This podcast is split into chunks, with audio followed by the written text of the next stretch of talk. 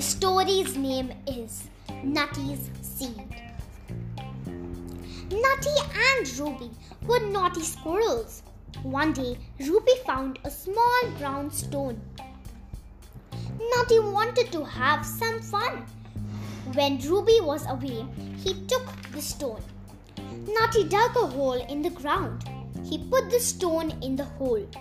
He covered it with mud and put some grass on it. Where's my brown stone? asked Ruby.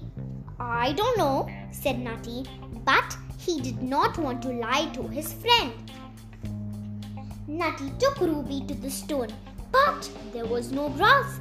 There was a tiny leaf popping out of the ground. I put the stone here. Where did it go?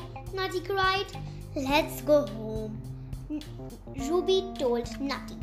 It rained. The next day, they went to look for the stone.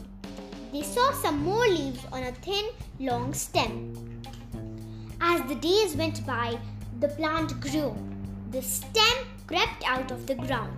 It got branches and grew taller. Nutty and Ruby watched it grow. They forgot all about the stone. One day they saw fruits. First, the fruits were yellow, then they turned green. First, there were only a few, soon, there were many more. Nutty and Ruby found it magical. The fruits started growing small green crowns on their head.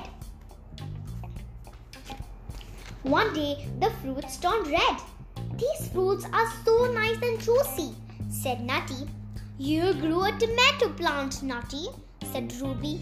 But you found the stone, Ruby, said Nutty. It's a seed. I am so glad you hit it, said Ruby. They enjoyed the juicy tomatoes and took some for their friends.